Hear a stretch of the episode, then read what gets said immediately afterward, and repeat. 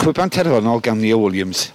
Prawn da a croeso i'r stoc caras ar ôl colli ar y ffordd disadwn diwetha o dwy gol i ddim, dwi eisiau weld performance well gan y holl tîm. Y sgôr terfynol oedd Wrexham 6, ie, yeah, 6, Morecambe dim.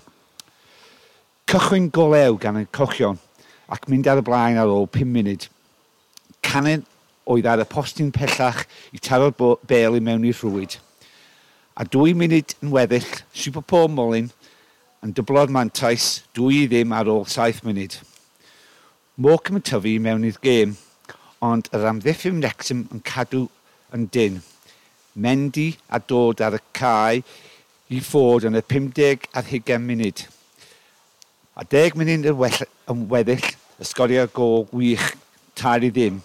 Hanner amser, Wrexham tair, Morecambe dim.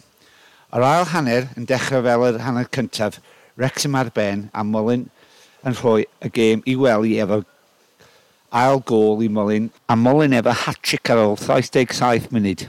Fel a fod yn mwy ac yn y munud olaf o'r gêm rhoi Cherry ar y top y cacyn 6-0 i Wrexham efo gol gan James Jones. Y gêm gorau ac y ffordd dwi weld y tymor yma. Y gêm nesaf ar y stoc Cairas ydy disil nesaf yn cwpan ar FA yn erbyn Iofl, yn fyw ar y teledu. Y sgôr tefynol oedd Wrexham 6, ie, 6, Morecambe dim.